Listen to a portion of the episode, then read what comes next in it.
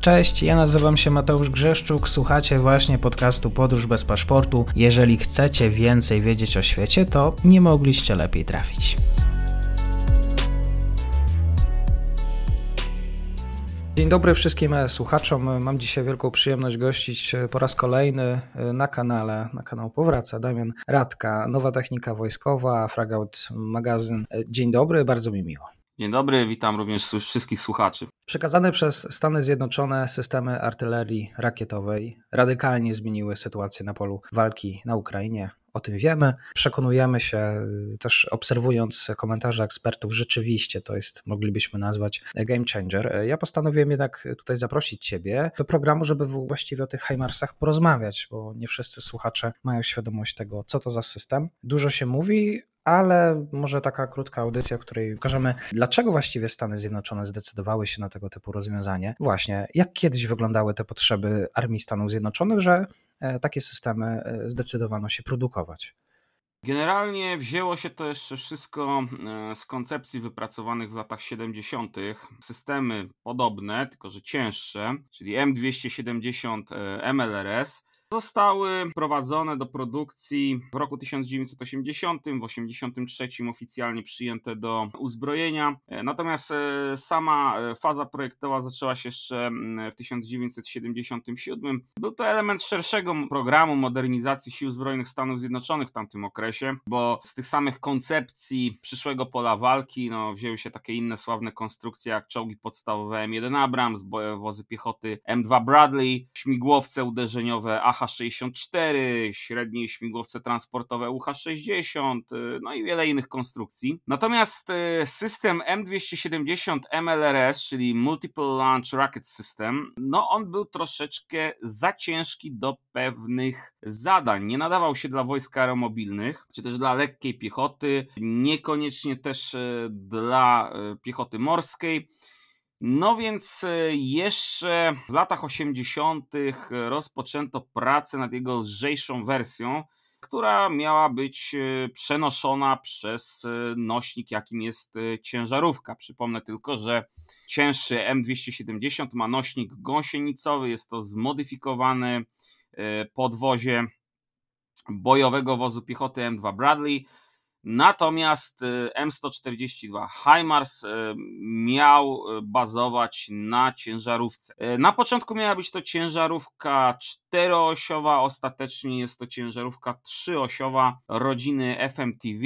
I czym jest M142? To jest po, pomniejszona wersja M270. M270, jeżeli chodzi o wyrzutnie, posiada dwa, dwa takie sloty, jeżeli mogę to tak nazwać na kontenery transportowo-startowe. E, czyli M270, na przykład, jeżeli mówimy o standardowych e, pociskach rakietowych kaliber 227 mm e, systemu MLRS lub GMLRS, przenosi łącznie 12 takich pocisków rakietowych, czyli po 6 na kontener transportowo-startowy. W wypadku systemu M142 HIMARS jest to pojedynczy kontener transportowo-startowy, więc jeżeli mówimy tutaj o pociskach MLRS lub GMLRS, e, no to wtedy jest to 6 pocisków. I oczywiście system e, e, M142 HIMARS jest w służbie mniej więcej od 2010 roku i do tej pory wyprodukowano ich już bodajże ponad 500 egzemplarzy, zarówno dla sił zbrojnych Stanów Zjednoczonych, jak również e, na eksport. Mhm. I gdzie takie HIMARSy powędrowały dotychczas, jeżeli chodzi o kierunki eksportowe?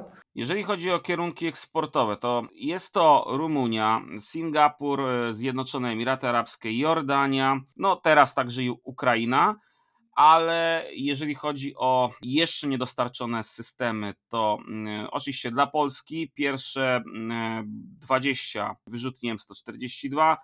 Dodatkowo y, Ministerstwo Obrony wysłało tak zwany letter of request, czyli zapytanie do Stanów Zjednoczonych o możliwość zakupu kolejnych 500 wyrzutni. Y, jest także Australia, która y, zamówiła 20 wyrzutni, jest Tajwan, jest także Estonia. W źródłach podaje się także potencjalnych przyszłych użytkowników, którzy wykazują zainteresowanie tym systemem. Jest to Kanada, Litwa, Łotwa, Węgry, Niderlandy, Katar i Szwecja. Także jak widać, e, potencjalnych użytkowników jest bardzo dużo. Przyszłych użytkowników jest całkiem sporo, a i obecnych e, również. Co wiemy dotychczas e, o historii wykorzystywania właściwie tych systemów rakietowych? Tutaj pewnie będziemy musieli przyjrzeć na region, spojrzeć na region Bliskiego Wschodu. Generalnie były te wyrzutnie wykorzystywane w Afganistanie przez e, International Security Assistance Force, czyli siły ISAF. Generalnie te systemy się sprawdzają, są bardzo precyzyjne, mogą wy wykorzystywać szeroką paletę amunicji różnych typów, więc generalnie te systemy sprawdziły się, są sprawdzone w boju, e, nie ma co do nich żadnych e, zastrzeżeń. E, są na stosunkowo tanim i łatwym w obsłudze nośniku. Ogólnie rzecz biorąc, na przykład Lockheed Martin także podało takie informacje, że w 2016 roku e, systemy M142 HIMARS osiągnęły milion e, godzin, e, jeżeli chodzi o działania bojowe i osiągnęły przy tym, jeżeli chodzi o gotowość do działania, 99%, czyli system bardzo niezawodny, na którym żołnierze mogą polegać. Także on się sprawdził w Iraku, w Iraku także w czasie walk z ISIS, e, więc można powiedzieć, że, że jest e, ten system już bardzo sprawdzony. No i oczywiście Ukraina, tak? Na Ukrainie e, te systemy w tym momencie naprawdę pokazują Rosjanom, co to znaczy nowoczesna artyleria rakietowa. Ukraińcy zaczęli od niszczenia składów zaopatrzeniowych, na początku amunicji, potem paliw, ataki na sztaby, na punkty dowodzenia, teraz wygląda na to, że również atakują za ich pomocą infrastrukturę mostową, żeby na przykład pod Chersoniem odciąć Rosjan od zaopatrzenia, być może zmusić ich do porzucenia e, sprzętu i wycofania się, jeżeli chodzi o samych żołnierzy. No, Zobaczymy, e, co z tego wszystkiego wyjdzie, natomiast Amerykanie już zapowiadają dostawy kolejnych systemów, e, czyli jeżeli dobrze liczę, to powinno to być już 12 systemów dostarczonych. To jest być może wydaje się, że niewiele, ale to jest naprawdę potężna siła. To może teraz wyjaśnienie dla słuchaczy, którzy nie mają zbyt dużej wiedzy, jeżeli chodzi o technikę wojskową, o wykorzystywanie tego typu narzędzi. Pytanie w skrócie, dlaczego one są tak skuteczne? Jak wygląda ta specyfikacja techniczna na tyle, że one rzeczywiście potrafią zmienić sytuację? No dobrze, więc jeżeli chodzi o masę, cały system jest stosunkowo lekki, waży nieco ponad 16 ton. E, jego zasięg operacyjny, czyli to jak daleko on może e, przejechać, jak duży dystans, to jest 480 km, prędkość maksymalna około 80-90 km na godzinę. E, kabina jest lekko opancerzona, także chroni zarówno przed odłamkami artylerii przeciwnika, jeżeli pociski oczywiście nie trafią bezpośrednio, bo jest to nadal stosunkowo lekki pojazd lekko opancerzony. Chroni także ta kabina załogę przed e, ostrzałem broni strzeleckiej, na przykład jeżeli takie HIMARSy znalazłyby się w zasadzce. E, no i oczywiście tutaj uzbrojenie. HIMARS, podobnie jak MLRS, może korzystać e, z całej palety pocisków. Są to pociski rodziny MLRS, czyli niekierowane. W tym są to pociski ćwiczebne M28 i M28 a1, A2, natomiast są także pociski konwencjonalne M26, ale e, na Ukrainie na przykład e, stosowane są głównie nowocześniejsze pociski rodziny GMLRS. E, GMLRS, czyli guided, a więc kierowane. Kierowane one są za pomocą zarówno GPS, czyli nawigacji satelitarnej, jak również INS, czyli inercyjnej. I są to między innymi na przykład pociski M30, które posiadają, to, są, to jest pocisk rakietowy, który przenosi subamunicję artyleryjską typu M101. E, amunicja sub, e, subartyleryjska, czyli mamy tu do czynienia z około 400 małymi podpociskami, które na odpowiedniej wysokości w zadanym miejscu są uwalniane z takiego pocisku rakietowego, no służą głównie do niszczenia e, sprzętu wojskowego przeciwnika, w tym pancernego, E, można za ich pomocą także atakować siłę żywą na e, bardzo dużej powierzchni. E, przy czym takich pocisków wyprodukowano prawie 4000. Zaprzestano jej na, już w 2009 na rzecz pocisków M30A1. One posiadają inny typ głowicy.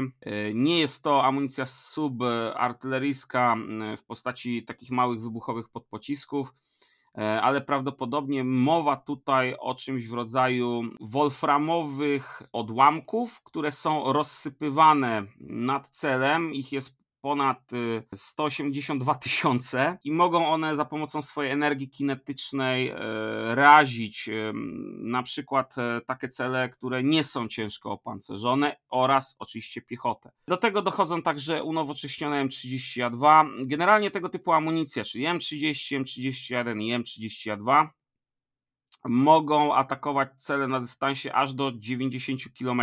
Do tego dochodzą także pociski M30A1, y, które posiadają y, pojedynczą y, dużą głowicę bojową, odłamkowo burzącą. Oczywiście jej kolejne warianty M31 i M31A2. Planowane jest także wdrożenie do służby nowego typu amunicji, y, znanej jako ER-GMLRS, czyli Extended Range o wydłużonym zasięgu do 150 km, która prawdopodobnie tego typu amunicja będzie wykorzystywała y, zarówno głowice z pocisków M30A1 i M30A2, jak również M31 Także tego typu amunicja jest wykorzystywana. Z tego, co możemy zaobserwować, wydaje się, że na chwilę obecną e, Ukraińcy wykorzystują głównie amunicję typu M30A1, czyli e, z dużymi e, głowicami, które ważą około 200 funtów. Oczywiście to nie jest pełen zasób amunicji, jakie może ten system wykorzystywać. Są także pociski ATA-CMS, czyli Army Tactical Missile System. E, to są duże pociski e, o kalibrze 610 mm, zasięgu do 300 km z przeróżnymi głowicami. Są to na przykład pociski M39 i M39A1, e, które wykorzystują właśnie subamunicję artyleryjską. Na przykład M39 może przenieść aż 950 podpocisków M74, natomiast M39A1 wykorzystuje 300 e, podpocisków M74. Dodatkowo dochodzą także pociski M48, e, które posiadają e, głowicę to jest głowica odłamkowo burząca, wybuchowa, zdolna także do przebijania wzmocnionych osłon, na przykład żelbetonowych stropów. Jest to głowica o masie 500 funtów. Zasięg, tak jak w wypadku pozostałych pocisków, to jest do 300 km.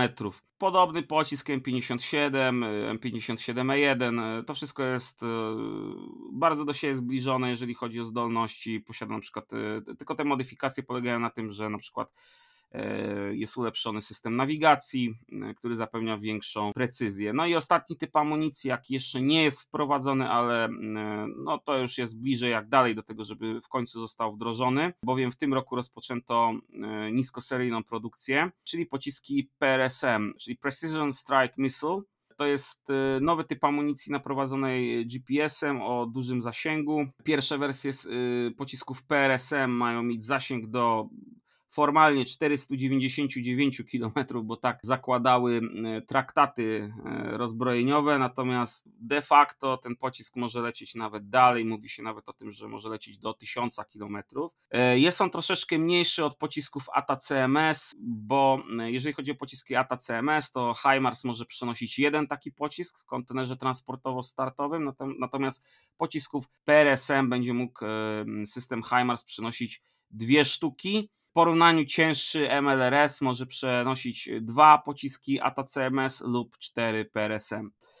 E, ale to już wynika po prostu z tego, że HIMARS jest systemem lżejszym. Tak to, e, więc tak to wygląda, jeżeli chodzi o e, zdolności bojowe tego systemu. No i jak dowodzi Ukraina, jak najbardziej ten system się sprawdza w swoich zadaniach. No i Ukraińcy chcą przejąć jak największą ilość systemów HIMARS, ale również MLRS. Brytyjczycy na przykład przekazują systemy MLRS ze swoich zasobów. To jeszcze pozostaje zapytać. Rozumiem, z drugiej strony Rosjanie mają swoje S-400. Dlaczego nie radzą sobie właśnie w walce z HIMARSami?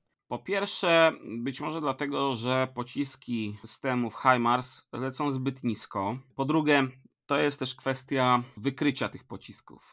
Pytanie, czy rosyjskie systemy są w stanie te pociski wykryć. Jeżeli nie są w stanie wykryć, to naturalnym jest, że nie są w stanie ich zneutralizować. Kolejna sprawa to zasięg. Jeżeli mówimy S-300, S-400, to są e, systemy obrony przeciwlotniczej i przeciwrakietowej dalekiego zasięgu, no może nie aż tak dalekiego, ale powiedzmy, że e, jest to dosyć daleki zasięg i systemy te być może są po prostu umieszczone e, zbyt blisko odpalanych pocisków HIMARS, i nie są w stanie w odpowiednim czasie ich przechwycić. Tutaj jeszcze dochodzi oczywiście fakt, że e, pociski systemu HIMARS są wystrzeliwane w salwach, czy to z jednego pojazdu, czy na przykład z całej baterii. I takie systemy obrony przeciwlotniczej, przeciwrakietowej nie są po prostu w stanie wyeliminować wszystkich pocisków, które są wystrzeliwane w jednej salwie, a jest ich całkiem sporo.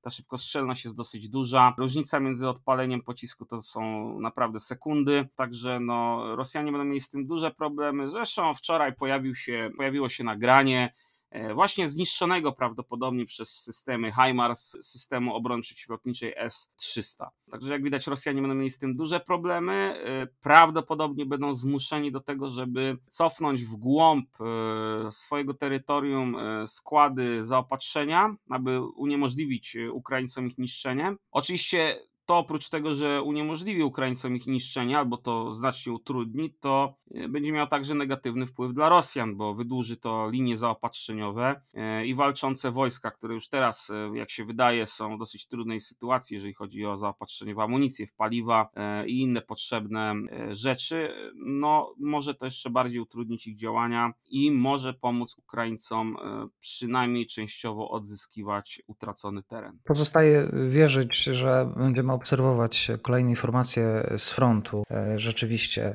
e, o tym, że no, Hamas rzeczywiście robił robotę, bo są pierwsze dane, liczba rosyjskich ostrzałów spadła pięcio-sześciokrotnie, tak przynajmniej informował doradca prezydenta Ukrainy Michał Podołak, właśnie z uwagi na Hajmarsy. Dzisiaj e, o, o tym systemie Damian Radka, bardzo dziękuję za spotkanie. Ja również dziękuję i do usłyszenia.